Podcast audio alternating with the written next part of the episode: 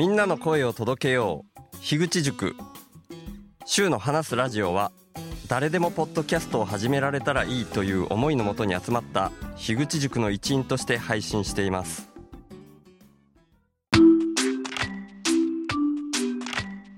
前回からの続き。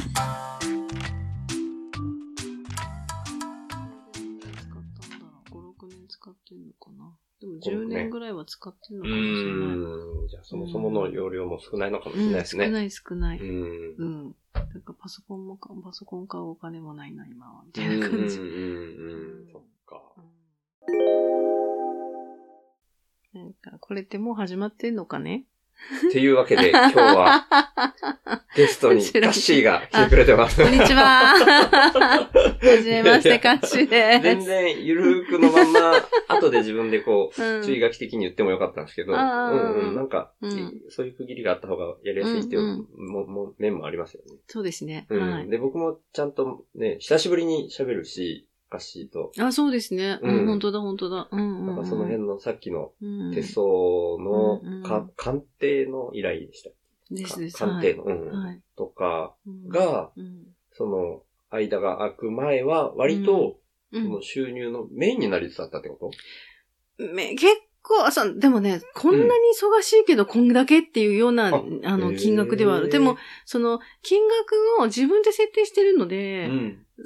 それに対する向こうの、その、サイトの運営の取り分が30%持っていって、持っていかれるので、うん。70%の収入なんだけども、うん。一個、一個が結構鑑定するのが疲れるんですよ。で、時間も取るんですよ。うんだから、一週間に、まあ、4件とかあっても、うん結構もう、なんか他の用事済ませ、あの、済ませながらそれにやっちゃうと、うん。結構もう忙しすぎて、しかもこう、うんうんチャチャチャっていう鑑定じゃなくて、私結構、旧世紀学とか、うん。他のも入れて、じゃないと、目の前にいない人だから、うんあの、人物像が、像はわかんないので、うんうんそこ、も入れながら手相を見ながら、あと、なんかもうどうしてもああいう時はカード切っちゃったりとかして、うん。それでその人に何を伝えようっていうか、うん。そういうのをこう、その、まあ、構築しながら鑑定しちゃうので、結構長いんですよね。で、うんあの、YouTube 撮影だとしても、40分、50分喋るので、うん。で、そして昔はそのストレージの足りない、うんあの、スマホから YouTube に上げてたので、うん。1時間2時間上げるのにかかっちゃって、うん。そう、だから結構なボリューミーな仕事をしてるんですよ。なるほど。うん。はいはい。それでもか、そう、うん。鑑定量そんなに自分の、まあ、感覚に合う鑑定、あの、鑑定量になってしまうと、うん。ちょっと安めになっちゃうので、うん。宮崎だし、だから、うんうん。あ、でも全国発信だからこんな安くなくてもいいのかなとかいろいろ考えながら、うん。500円ずつ、800円ずつとか上げてきてって今になってるんですけど、うん あ ?500 の最初1800円だったの。そのボリューミーな仕事が500。円アップっていう意味ですね。そう、そう。それを2500円にして、うんうんうんうん。3000円にして、って。ほいで今、3500円にしてるんだけど。へえー、なるほど。もうちょっとや高くてもいいのかなと、その方が、うん。あの、こう、時間で、時間的には、きなんかこう、削除できるというか、うん。なんかなっては思っているんですけど、うんなんか、ちょっとずつちょっとずつ上げているという状況では。あります。はい。うーん。そ。うん。で、それが、もう、鑑定がめちゃくちゃ時間かかるので、本当に忙しくって、うん。週単位でも結構忙しくって、うーん。うん。それがパタってと届いたんですね。12月はほほとんど来なかった。1件2件しか来なかった。うんからなんか考える時間が増えたというか、うん。あ、なんか新しいことしたいなっていうのが増えて、うん。もうたまたま、たまたま、ポッドキャスト入れて、あの、やってみたんだけども、うん。うん。そう。で、ポッドキャストやってか、ちょっとその知り合いの方が瞑想とかいろいろ見える方がいらっしゃって。で、その人と、そのリモート上で、うん。あの、瞑想をしたわけですね。ほで、そしてその方が、あの、えっ、と、まあ、フィプロセラピー的なこともしよっかみたいな感じで、う。うん。わかったっつって、前世に行きたいみたいな感じで言ったえ？ら、先生に行きたい。前世。え？っと、ヒプノセラピーをそうそう、ヒプノセラピーってわかります、いやー、ちゃんとはわかんないんですよね。なんかこう、瞑想で、うん。その人の前世に行くわけですよ、その人が。前世に飛ぶわけです。よ。えっ、と、なんだろう。う、受けさせてもらうみたいな感じ、いざなってもらうみたいな感じですあ、かそうそう、いざなうんですよ。言葉で、はいはいはい言葉でいざなっていて、目をつぶってもらって、いろいろ人によって違うんですよ。階段降りたりとか。うーん。で、わあの、私のやり方っていうか、私もや、私もでも、ヒプノセラピーできないなとは思ってるんですけど、はあでも、、習ったやり方は、その、うん扉が、ボンって出てくるから、扉を開けて、はあはい、前世に行きましょう、つって。はで、あの、何が見えますかから始まって。じゃあ、ちょっと上を見てください、下を見てください、何が見えますかみたいな、はあ、そういうことでやっていくんですけど、うん。そうそう。で、それで、最初ヒプノセラピーでやったとこは、ちょっとまあ、ただの雲の上なんですけど、また、雲の上って私結構、なんか、動物と話せる、ごめんなさい、は話があっちゃこっちゃいくんですけど、うん。ちょっとまだ、雲の上の意味が分かってない。え、い。ざあねなってもらって入ったら雲の上に行上だってるみたいな感じ、そうそうそうそう。う。んうんへで、私動物と話せる資格もあるんですね。ー。え？そう。資格がいるの？そうそうそう。動物と話すのって。動物と話すっていうアニマルセラピーっていうのがあって、アニマルコミュニケーションっていうのがあって、で、それも習ったんですけど、うんその時に動物と話すための、うんなんかこう、場所設定みたいなのがあるんですよね。そこで習った時は。で、うん最初は小川が流れる、いなんかこう、あの、ところ、河原みたいなせところに動物を呼び寄せて話すっていう設定だった。私の中ではね。でも、うんごめんなさい。わからない話を続けます。うん。続きます。うん。ほんで、ある、ある動物と話そうとしたときに、うん。その子とこう、森の奥まで行ったわけです。それはイメージの中 イメージジの中で。でで、ここい、暗いねってなって、うん。上に行こうかってなったら、うん。雲の上に自分いたんです。でで、その雲の上っていうのがすごくいろんなワードで出てくるんだけど、例えばその、あの、私の知り合いもちょっと見える子で、うん、歌詞の、私、私、あの、ちょっと、わかんない話ばっかりで申し訳ないんですけども、うんオーラを見てもらったときに、あ、うんチャクラか。チャクラを見てもらったときに、うんその時は、あの、ここの胸、胸のチャクラ、第4チャクラって言うんですけど、うん。ここが、あなたのチャクラ、第4チャクラは鍵がかかってますと。それも缶抜きでガッチガチに固まってますって言われたことがある。で、、あの、ああ、そうなんだ。やっぱそうかとは思ったんだけども、もうその時はすごい傷ついてばかりな時だったから、うん、で、あの、その、そういうことがあったんだよねって話を知り合いにしたら、うん、知ってたよって言って、でも今の歌詞は雲の上に扉があって、そのうん、いっぱい扉が並んでて、パンパンパンパーンってね、その、扉は閉まってるけど、ポンって開けば、タンタンタンタンってね、な何個の扉が開くような感じのイメージで、すごく綺麗な花が咲いてるよって言われてきた子があ、ことがあって、うん。で、私その時からやっぱ私の、私のこの雲の上っていう設定が特別なものなんですよ。そうなんですね。そう。なんかその、、あの、瞑想に入ってたら、ポーンって自分の今飼い犬が出てきたりとか、はあ、なんか、いろいろあるんですけど、うん。その、ヒプノセラ、この間のヒプノセラピーの話に戻ると、うんその雲の上に自分いたんですけど、うん、その、あ、です、あ、そういえばそうだ、私雲の上が結構キーパ、キーポイントなんだって思思いながら、うん、その、えっ、と、瞑想を受けてて、で、うんその、ど、またどっか行きますかって言われて、うん。言われた時にちょっとこう、何を言われた時かな？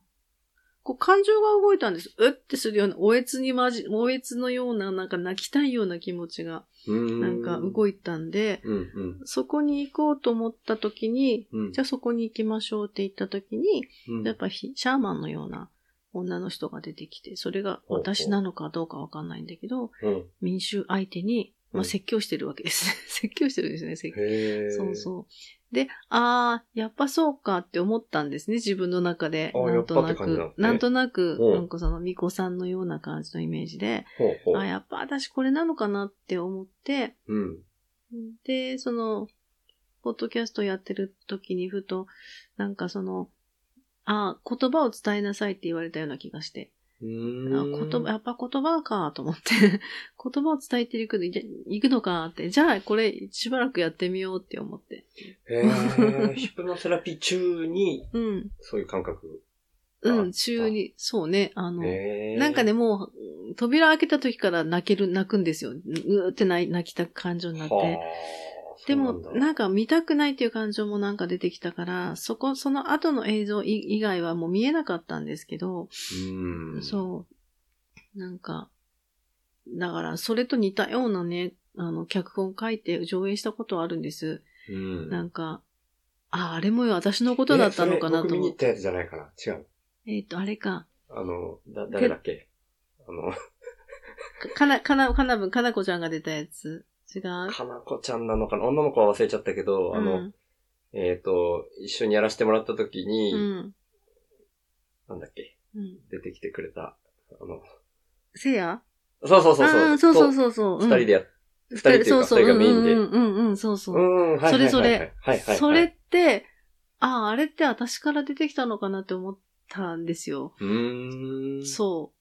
テラって名前。だからその、あの、あなたの名前はってヒプロセラピー中に言われて、うん。何も考えず、うーん、テラかなって言ったんですよ。だかららそれで終わって考え、ああれあれ？あと脚本書いた時の、その、愛しい女の人は、テラって名前だった気がすると思って、うん、ああーってそこら辺も繋がってきて、うん、まあ、それが自分のそのなんかこう、なん、なんていうのかな、その、うーん、作ったものなのかどうかはわかんないんですけど、うん。でも、もうな、なんか、あ、テラだと思って、うん。あ太陽だとかいろいろね、つながりがあったんですよね。なんか、いろいろ、まあ、その、そこの部分だけじゃなくて、いろいろ聞いてくれて、うん。そう、なんか、た太陽の中に私はいるよ、みたいなことを言ったりとか、うん。いろいろヒプノセラピー中で会話はあったんですけど、うん。そう、なんかそんな感じとか、なんかやっぱ、巫女だったのかなとか、私見えないからさっぱり見えないから、うん。うん。そこはどうなのかわからないんですけど、うん。なんか、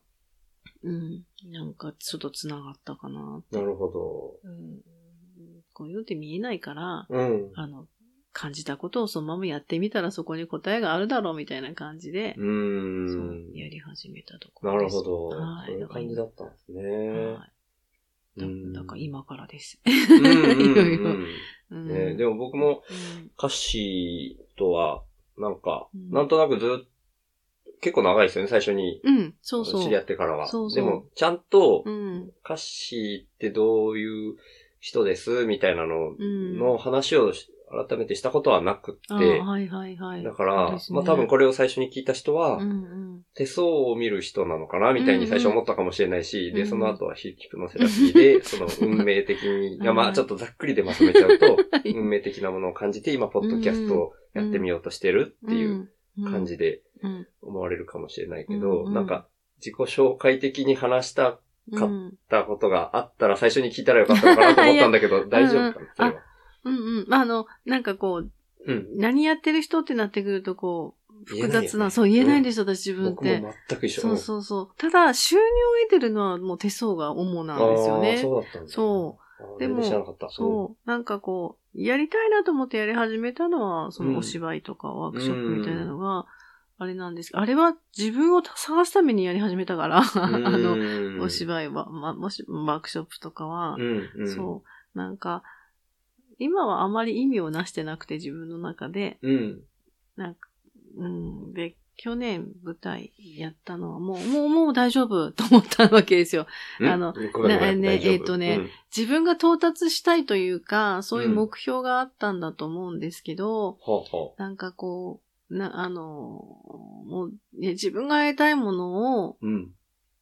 一回やろうと思って立ちは立ち上げたんですね。去年舞台っていう。そうそう。はい、はい、はい。何がやりたいのかって結局、カタルシスっていうか人が舞台の上で、うん。あの、こう、もう、ま、ま、真っ裸になって、あの、う別に、あの、本当に裸になるわけじゃなくて、心ね、気持ちが真っ裸になって、うん。表現するのを、うん。あの、見たいと思ったわけです。うん。うん。それでそういう舞台を作りたいと思ったわけですよ。うん。そしたら結構いい感じになったんですよ。なんか、うん。もうでも前日まで大丈夫か大丈夫かの繰り返しだったんですけど、なんか、でも、舞台に立ったことがない人だからこそ、ほなんか、あ、自己紹介の途中で申し訳ない。う全然全然全然。いいですか？うん、いいですいいです。なんか、舞台に立って、うん立ったことがなかった主主婦がほとんどメインの人だからこそ、うん。そこの舞台ですごいキラキラ輝いてたんですよ。上手い下手じゃなくて、本当に輝いてたし、うん。その即興の部分を大事にしたかったので、みんな好きな言葉言う、好きな言葉言っちゃうわけですよね。でそこ、がすごくやっぱりその躍動感というか、まあ生きてる舞台みたいな感じになって、へで、たくさんいいたから出てる、出る、出る人たちが、ーうん。だからそれぞれ自分のこと喋るんですけど、私のも入ってるんですけど、あの、実はね。演じる側に？あ私の言葉っていうか、私のセリフも入ってるんです。でも私が、あもう出たらで、あと、こう私が出たら収集がつかないと思ったから、あ、私は出ないっつって、うん。でもその前に入れた自分の私のセリフがあって、うん。で、削除したんだけど、でも、その、これは意味上あった方がいいっていうのを残したのがあって、それを他の人がセリフで言ってるんですけれども、で、も、あの、ほとんどが自分の経験を言ってるわけですよ。みんな。うんで、自分のことを言ってるわけですよ。うんだからその、人数が多いからこそ、その来た人たちが、そのどれかに共感するわけですよ。うんそのどこのどれかかに共感して、あ、私もそうだみたいなね。うんなんかそこが良かったらしくて、うんまさかお客さんが泣くとも思わなくて、おー。うん。泣く人が。泣く人がいらし、もへう、で、その、うん。見てよかったって心から言ってくださってるのがわかるんですよ。なんかその表面上言ってくれるわけじゃなくて。うん。だからもうそれ、あの、それを見たときに、あ、もうやりたいことができた。終わったって。自分の中では思って完了したみたいな。完了した感じ。そう。なのに授業を立ててる私は何なんだ？今年も授業を立てたぞと思うんだけど、ごめんなさい。常識なくてわかんないです。うん事業を立てるとは？計画してる授業、今年の授業を計画したっていうことで、今年何をやるかなんか舞台公演かなんかをやる？あもう舞台、舞台はしばらくできない。私が死んじゃうけど、事業を立てる。あの、えっ、と、あの、えっ、と、はい講師を呼んで、講師。はい。講師を呼んで演劇ワークショップとか、インプロをしてもらったりとか、うんするのは計画してるんですよ。うん。で、それのための助成金の書書類作って出してとか、うん。あの、面接とか、うんそういうのも言っちゃってるんですけど、うん。なんか、やってることがなんかわかんないなって自分でも思うんですけどね。うん。うん。これはし、あの、しえっと、あれしたいんですよ。えっと、フェードアウトしていきたいんですけど、あ、舞台の、うん。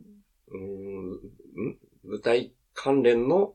活動から活フェードア動、はい。ウトしていきたい心アクトっていう活動あ、から、はいはいはい。は、本当はフェードアウトしていきたいんです、自分は。あ、そうなんだ。うん、もう意味を見出してい。ないんですよ、あんまり。へどちらかというと、世相の方が、そのお客さんの反応がもろにーうん。ね、受けるし、対面で、うんまあ、バーって喋って、うん。で、ウィンウィンなんですけど、うん演劇ってウィンウィンにならないんですよ。もう本当にもう絞り出すから、自分のエネルギーとか生活時間とか全部絞り出すから。たとえ賞賛を受けてうも、ん。ウィンウィンにならないんですよ、やっぱりならないんです。その、消耗が激しすぎ消る。耗が激しすぎてあ。そうなんだ。そうそうそう。だから、出るだけだったらいいんですけどね、私のようにその全部、全部こう制作から全部立ち、やってくると。本当に消耗が激しいんですよ。だから、これ意味がないなって思って。うんもしする、もし演劇公演誰かがメンバーがしたいっていうなら、うん。あなたが全部してっていいう風に振ろっかなと思ってるんですけど、うん。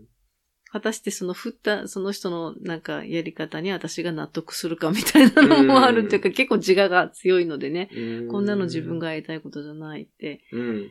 言っちゃう可能性もあるから、うん。もうどうしようかなって思ってるところ。なるほど。あります。か。うん、そう、だから演劇、こういう演劇と、うん。鑑定と、うん。うん。あとカラー、今カラーも結構盛り上がってて、カラー、体に効くカラーセラピーっていうのをやってる。カラーセラピー。そうそうはいそうそう。ごめんなさい。まあ、それもあんま分かってない。分かってないこと分かるかもうん。カラーセラピーって結局色を選んで、あなたの今の状態はどんな感じとか、あなたうん過去はこんな、未来はこんな、みたいなのを、うん。まあ、その、えっ、と、それをセラピストの人が教えていくっていうのがカラーセラピーなんですけど、うん。ちょっとそれじゃみんながやりすぎてるから、それだけじゃちょっと、いやってる人が多いや、多いいんです、多いんです。カラーセラピストって結構たく。さんいらっしゃる。うんだから、それだとちょっと差別化ができないから、うん。もうその手相だけと思ってたけど、うん。あの、えっ、と、私のやってるカラーセラピーの一種でキネシオロジーっていうのを使うのがあって、キネショロジキネシオロジー。ー。キネシオロジー。筋肉反射のことです。あの、む昔で言うとオーリングとあか、あ、はいはいはい、あい。いうことなんですけど、体の反応で聞く。でも、オーリングにしても、ペンジュラムって言って、ペンを持ってね、ペンを回すやつもあるんですよ。で、私の肺、は教えてくださいって言ったら、肺の動きをしてくれる。うん、私の家をしてくださいって言ったら、家の動きをしてくれるから、それに対してこう、聞いていくわけですよ。これをやりたいですかって。うん。あ、いいえって言いましたね、みたいなね。そういうのもあるんですけどこれだとちょっと忖度が入るというか、ほ。受けてる私も、受けてても、うんうーん、ちょっとこっちで揺らそう、みたいな、なんかそういうのもあるわけですよ。わかんないけど、あの、鑑定士の人に合わせちゃうってことですか？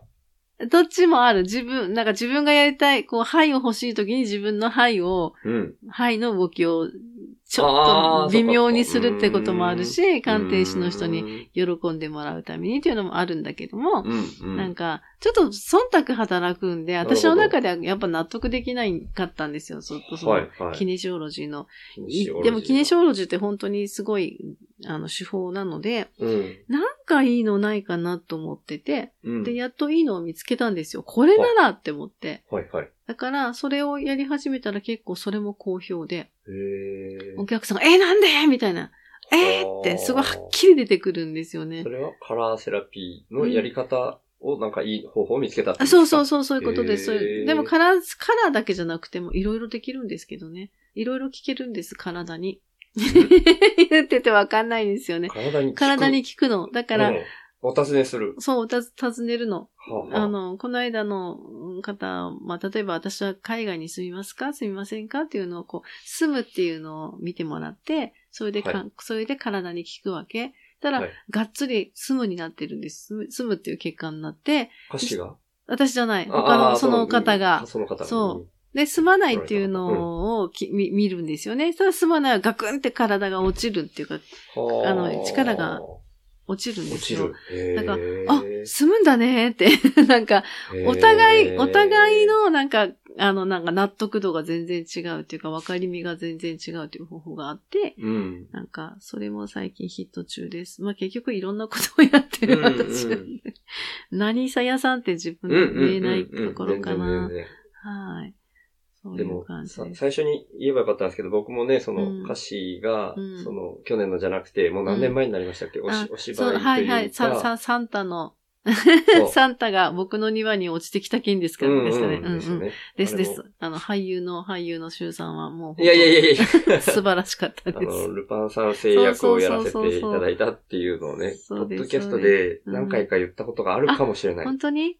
いや、わかんない。ないかもしれない。でもそういう、多分ほとんどあれがつながりというか、ちょっと前から一応知り合ってはいたけど、うん。うんですね。それが、うん、がっつり絡んだらがっつり絡んだあれはい。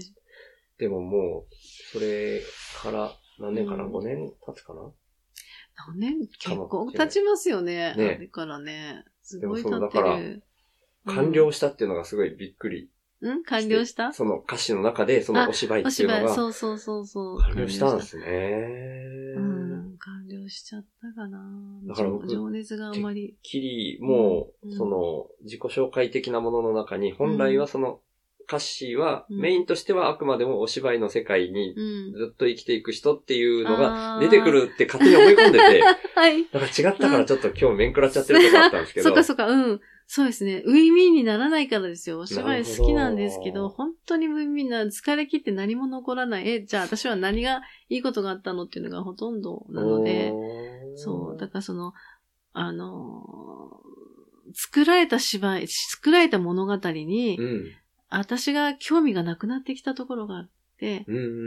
だからこの間のやつは作られたわけじゃなくて、みんながワークショップでうん出したものみたいなのがうん基礎で構成されているし、うん。その、セリフもみんないくらでも書いたんですよ。うもん。うこれだから、あの、生のものに興味を持ち出したのかな。なるほど。うん。でその作り方は様々だけど、その、演出家が、演出家がこのこういうお芝居を、あの、えっと、指導したのかなとか、うん。なんかそういうのが見えてくるともう自分つまんなくて、うん、で、お芝居、宮崎だと特にもう知ってる役者さんがほとんどなので、うん、その知ってる役者さんを知ってるし人目線で見ちゃうと、うん。ああ、上手くなったなとか、なんかそういう具合に見てしまう自分もいたりとかすると、うん。もう演劇に集中できないっていうところがあって、うん、演劇で感動したいのに、っっていうところもあるので、なんか、どちらかというと素人っぽい人たち、私素人を舞台に上げるが好きなんだなっていうのも思いうんいやー、僕も素人なのに出させてもらったっていう。いや、だからあだからこそなんですよ、本当に。にだからあのメンバーでもほら、結構がっつり芝居してた子人もいるんだけど、らやっぱり作ってるんですよね、いろんな。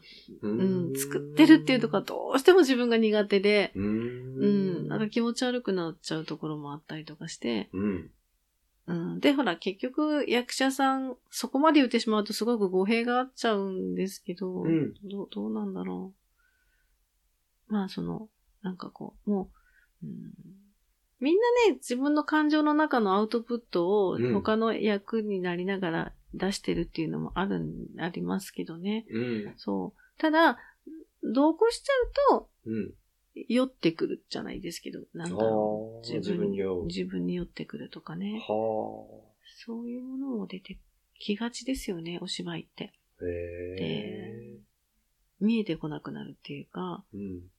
なんか私本質を見るのが好きだからですよ。うん。その人のうん。割と見える部分もあるから、うん。なんか気持ち悪くなる時が多いんですよ。んなんかこううん、うん、癖が抜けきってない役とかね。はいはいはい。全然違う、違う感じで来ると感動するんですよ。すごいすごいってアプローチが全然違うって、はい。すごいすごいって思うんだけど、うん。おんもう相変わらず同じようなこう口調とか、それまあ、うんその人の持ってる味といえばそれでそうなんですよね。うんた、だ、なんか、あ今の、あ、その、私の心の状態だと、うん。あなたじゃん、みたいな。その役名が、まあ、京子というじゃないですか。はい。役を演じてる人がユミさんというじゃないですか。はい。そう、ユミのまんまじゃん、みたいなね。ユミで出てるじゃん、みたいなところが見えてしまうと、はいもう途端に冷めてしまうようになってしまって、うん。いいのか悪いのかあれなんですけど、だ語弊があったらごめんなさい。なんか、あれなんだけど。いやいやいや。でもそのあの、キムタクみたいにさ、うん何をやってもキムタクって言ったらもうそれはブランドになっちゃうからいいんですけど、ちょ待てよ、みたいな、うんもう全部そうやキムタクって。うん。いいんだけど、うん。ちょっとね、なんかそこら辺のバランスっていうか、うん。なんか難しいんだけど、ううんん、何やってもお前じゃん、みたいになってくると、どうもなんか自分の中では、うん。なんか、演じる意味がないというか、いそういうことも考えたりして。うんすいません。偉偉そうなこと言ってすいません。いや、だ全然どこが偉そうかもわかんないぐらいですけど。うん。なんか、うえーん。お芝居に興味がなくなってきたの。なんか。うーん。そうなんだ。うんいや、好き、好きですよ。ううんん、多分、その、演じるだけで誘われたら行くんだと思うけど、うん思いますけど、うん楽だ、楽しいから何もしなくていい。場所取りもしなくていい。スケジュール、スケジューリングもしなくていい。みたいな。あの、会計もしなくていいとかね。うんうん。だったら楽なんだけどね。なるほどうん。うん。そっか。うん。なんか、あえて、うん。茨の道を出発したもんだから、あの、でも多分自分で選択してる。だからす、このお芝居が何、人の何の役に立つんだろうみたいなうん。